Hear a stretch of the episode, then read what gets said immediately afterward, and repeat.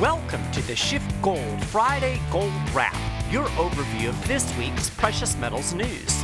It's Friday, November 30th. I'm your host, Mike Maharrey. Thanks for tuning in.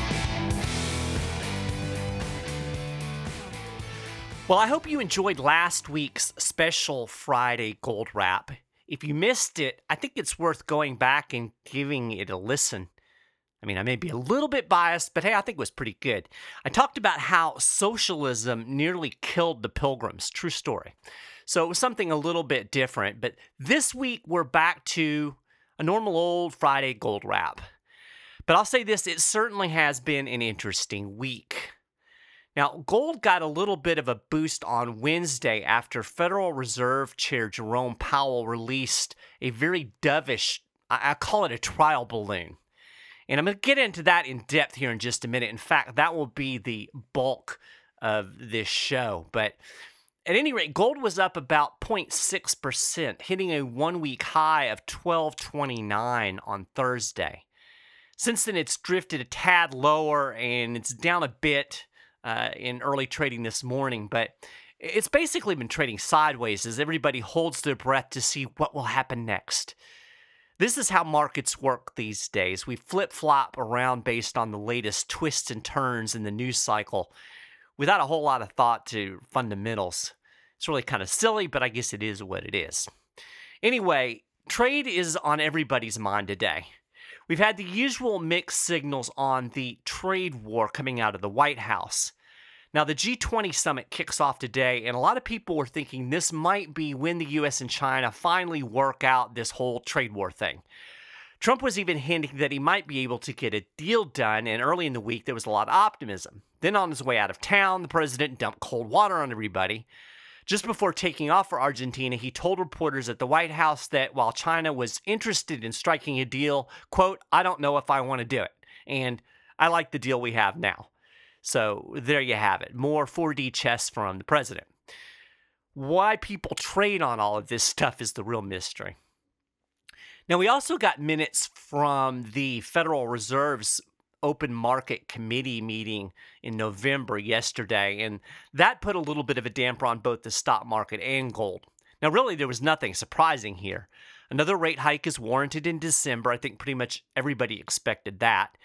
Most of the FOMC members were confident about the economy when they met early in November, and I think pretty much everybody expected that too. So, really nothing to see here. But what nobody expected was that Jerome Powell would pretty much completely reverse course, and that's exactly what the Fed chair did on Wednesday. During a speech at the, at the Economic Club of New York, Powell seemed to indicate interest rates are, quote, just below the broad range of estimates of the level that would be neutral for the economy. Investors and pundits widely interpreted this to mean that the central bank may well be near the end of its tightening cycle. Powell said, quote, interest rates are still low by historical standards, and they remain just below the broad range of estimates of the level that would be neutral for the economy. That is neither speeding up nor slowing down growth. Now, this is basically a complete 180 from the position Powell took just a month ago when he said rates were probably still a long way from the so called neutral level. In fact, at that point, Powell even hinted that the Fed may tighten beyond neutral. Now, as you would expect, US stock markets took hints that the monetary heroin might continue to flow as a big positive. You know, maybe the party isn't about to shut down. Yay! So the Dow posted its biggest gain since March, climbing 618 points. The S&P 500 gained 2.3%, and the Nasdaq went up 2.95%. Now, here's what's kind of funny. Like funny weird, not funny haha analysts are saying they don't think Powell really meant to signal any kind of change. He wasn't really trying to tell us anything in this speech.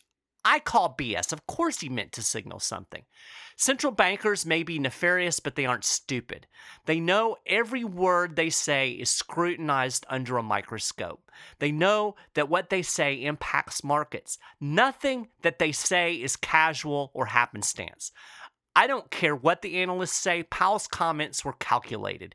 He wanted to give the markets a little shot in the arm, a little taste of the drug it's become addicted to. Will the bank actually follow through with these policy changes? Who knows? But Powell certainly wanted to hang that trial balloon out there. He wanted to put that on people's minds. Maybe we're near the end of the rate hikes. Peter Schiff compared it to a game of chicken. Now, as usual, Peter did a great job of giving us a visual image of what's going on. He said the way the game of chicken goes is that markets keep moving lower, and the Fed keeps talking about how great the economy is and how many rate hikes are coming in the future. And somebody has to flinch somebody has to blink. It's like you have these two automobiles driving toward each other, and there's going to be a major crash unless somebody turns the wheel. And it seems like it was Jerome Powell that turned the wheel first, and in fact, was the chicken. Now, people will feed you with this fantasy that the Fed doesn't care about the stock market, doesn't care about politics, blah, blah, blah. This is absurd. Of course, central bankers care about the stock market. That's the whole point of a decade of easy money policy. The goal was to lift asset prices to create a wealth effect. That was going to trickle down and boost consumption and revitalize the economy. Well, it worked. We got the wealth effect. It was a fake wealth effect, but we got one. And actually, what we really got were bubbles. And with rates now going up, the, bubble, the bubbles are leaking air. Powell went out there Wednesday and tried to stick a patch on the leaking bubbles. Imagine trying to stick an inner tube patch on a soap bubble, kind of like that. But in the short term, Powell's comments were just what the stock market needed. They've been generally dropping since October with the specter of continually rising rates. President Trump has repeatedly criticized Powell for pushing rates up. Trump is well aware that rising interest rates in an economy built on piles of credit and debt is a crapload of bad news, and it's going to make it difficult for him to continue running victory laps about the booming economy. Just the day before Powell's speech, Trump said he wasn't, quote, even a little bit happy with my selection, unquote, of Powell to head up the Fed, adding that the central bank's tightening policy was way off base. So, is this Powell put this dovish trial balloon a sign that he may be cracking under the political pressure? That's impossible to know for sure, but we do know all of this talk about an independent Fed is unadulterated bovine scat. The central bank is fundamentally a political institution and it operates based on politics as much as economic fundamentals. Who really knows what's been going on behind the scenes? I'll bet dollars to donuts there's even more pressure on Powell and other members of the Fed through back channels. You can talk all you want about central bank independence. When the president calls, you're going to feel pressure. So maybe Trump is getting to Powell, or maybe Powell just realizes he's about to burst the bubbles. I mean, like I said, he's not stupid. That's not really important in the long run, the reason why. The point is, this was all intended to stop the hemorrhaging in the asset markets. Before the speech, the Federal Reserve released a broad overview of the health of the credit markets and the financial system. And as you might expect, the report downplayed risks. But if you read between the lines, it did highlight concerns over, quote, elevated asset prices, we call those bubbles, and corporate debt. That's an issue that I addressed uh, this week in the uh, Schiff Gold news section. Powell characterized overall financial stability vulnerabilities as being at a moderate level. Well, I'll link to that article on corporate debt, and that will give you an indication that we may be at a vulnerability level just a tad bit above moderate. Now, I've talked about the fact that the Fed will eventually reverse its rate hiking policy as the economy begins to tank. And of course, Peter's been harping on this for months. Powell's comments may well set the stage for that. The central bankers have to realize that rising rates were a big reason for the recent stock market sell off. They also have to see the tremors in the economy as interest rate sensitive sectors like housing and auto are already showing signs of distress. In fact, this week the Commerce Department announced new home sales dropped to a more than two and a half year low in October. Sales fell 8.9%. It was the lowest level since March 2016. Powell may have launched his near neutral trial balloon. He may have put on the Powell put, hoping that it will be enough to stabilize markets and get the president off his back. It definitely gave a little boost, but it's not going to be enough in the long run. The Fed has set the stage for another crash. It did it over the last decade. The crash is coming. So here's the question for you Are you ready? What about your retirement if the stock market crashes? Diversifying your portfolio into precious metals can help you weather the storm. We just launched a new section on the SchiffGold website explaining how you can convert some of your retirement into physical gold and silver. It includes a three video series put together by Peter that explains the hows and the whys.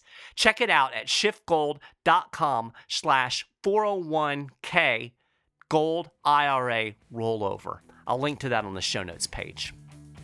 Well, that's a gold wrap for this week. You can get more details on all of these stories and more, and keep up with the latest precious metals news and analysis throughout the week at schiffgold.com/news. If you haven't done it already, you can subscribe to the Friday Gold Wrap at iTunes or on the SchiffGold YouTube channel. You'll find links on the show notes page, and if you're listening on iTunes, please share your thoughts on this week's gold news in the comments section. We always love to hear from you.